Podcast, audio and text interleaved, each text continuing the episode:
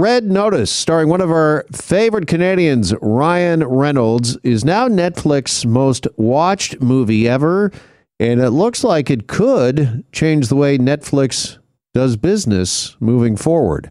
For more on that, let's uh, welcome back to the show Peter Howell, film critic, of course, for the Toronto Star, past president of the Toronto Film Critics Association. Peter joins us here on Global News Radio. Hey, Peter, good afternoon. Uh, Jeff, how you doing? I'm well, thanks. Uh, Netflix says uh, moving forward that they're going to produce fewer movies and concentrate just on large ones. And I guess in a way that makes business sense, Peter. But do you think that that perhaps comes at a cost, at least artistically? Uh, well, you know, I've never really equated Netflix with high artistic values. Although I got to say that uh, the Power of the Dog, which is one of theirs, is my favorite film of the year. I mean, they, they they've really upped their game this year.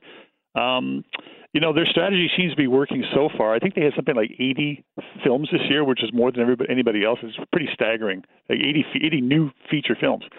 Um, so cutting back on that doesn't seem to me like a bad idea, particularly if they if they develop making them better. If um, well, they could be more commercial, but they could also be better. I mean, I haven't see, I didn't see all of Red Notice. I had a look at part of it, um, so I don't want to comment too much on it. But uh, you know, it, it's very much playing on the personalities of the three stars. Mm-hmm. But uh, and I hear what you're saying that uh, sometimes uh, less does equal more, if you will. Particularly if you can concentrate on uh, just certain features and have uh, better films, better features. But if you are kind of playing to a subscriber base and you're just looking at uh, what it is they want, which again makes perfect business sense. I mean, are you not making movies that perhaps could have a chance at being a success and movies and subject matter that should and deserve to be made? Yeah, I mean, you know, playing to what you perceive your audience to be. I mean, uh, nobody ever got uh, got nobody ever did not get rich doing that, right? Like, you know, 50 million Elvis fans can't be wrong, as they say.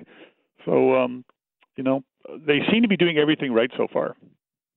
Is this a, a, bit of a problem, though, that's been plaguing maybe just not Netflix, but the movie industry in general? That, uh, you know, we see just a plethora of blockbusters now, Peter, as you well know, uh, a lot of superhero, a lot of Marvel movies, uh, that sort of thing. And, uh, again, uh, they're trying uh, their best to stay afloat, uh, particularly uh, during pandemic uh, times. But this is something that's been going on for a while. That there seems to be, because of business interests, a lack of real selection for moviegoers. You're absolutely right. I mean, like right now at the, at the at the at the movie theaters themselves, you've got the big blockbuster films that are doing well, and you've got the sort of the, the cheapy horror films that are doing well. But the ones in between, the ones that typically would have been like the date night movie or the um, you know the, the movie that the whole family went and saw, not doing as well. Um, it's it, those tend to migrate to streaming, um, and that that is a trend that's been happening for at least ten years. And during the pandemic, it, they just they just hit the gas pedal on that. It's uh, it that whole trend has really taken off.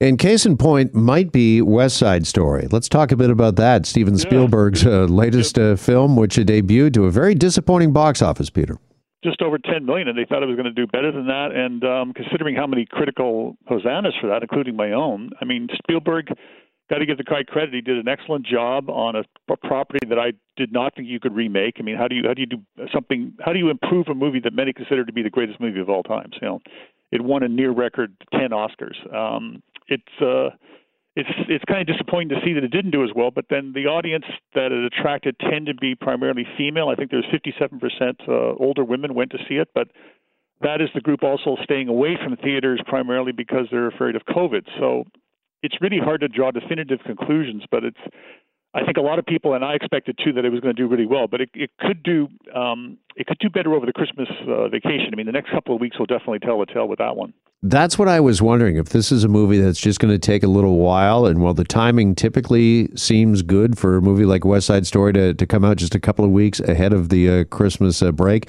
And again, who knows what Omicron is going to do to things in the coming days and weeks. But uh, is this a movie that uh, could be a bit of a, I guess, late bloomer, if you will, when it comes to the box office? I think it could be, and I think it will be. Um, you know, the, the this is not going to be on streaming, at least not right away. Um, so that's been a big problem with a lot of other movies, where if you had that option, people would just stay home and watch it on streaming. I mean, that that basically hurt King Richard, which is another really good movie. You know, the the Will Smith movie. Having the streaming option was bad for that one, but uh, as for other ones, but West Side Story right now, you can't see it on streamers. Um, I think you, I think you will see a, an uptick in people going to see it. I mean, you know, it, it, it's a quality product. It just it just got a leading number of like uh, I think it was 11 nominations from a group I'm a member of, the Critics' Choice Association, tied with Belfast. So um, you know, it's it's obviously a, a valuable and worthy movie that I think still has some legs to it. Okay, you don't think that we're going to see this uh, streaming sooner rather than later with this uh, disappointing box office right outside the gate, uh, right out of the gate? Yeah. Uh, sorry, that could certainly happen. If if it if it doesn't do well in the next two weeks, you'll see it on streaming a lot faster for sure. Uh, just finally, uh, Peter, are there a few movies on your radar that we should uh, be aware of uh, when it comes to the uh, Christmas uh, season and those that might have some time off over the next few weeks want to take in a, a, film, whether it be at the theater or streaming at home? The one, I'm, the one I'm most high on right now is Licorice Pizza by Paul Thomas Anderson. Um, it's just that's the kind of movie that we've just been talking about that that people aren't going to see in theaters, and they are bringing this one into theaters sort of very carefully. It's a very careful rollout. It, will be like just before Christmas, or I think it might be December 24th. Definitely see that one. Um, it's like set in the 70s. It's a real sort of offbeat love story. Um, I think that's going to do surprisingly. If that does not do well, then I'll be. I'm going to feel very sad about the movie business because that one just seems to everybody I know who has seen it, and I've seen it twice now. They love it. So um, that one plus other ones like uh, you know the Power of the Dog and Spencer. Um, there, there's some there's some really good movies there. It just um, it, it's tougher seeing some of them. For sure, yeah. May I add, uh, being the Ricardos, we were talking about this on the show uh, yesterday. Just a couple of, I thought, powerhouse performances from Nicole Kidman and Javier Bardem, and really interesting the way that uh, Aaron Sorkin decided to tell the story of uh, I Love Lucy. Definitely interesting. I mean, I, I like Javier Bardem as uh, Ricky Ricardo. Um, not so sure about Nicole Kidman, but um, yeah, Javier Bardem, I, I love that guy, particularly when he's doing a funny role.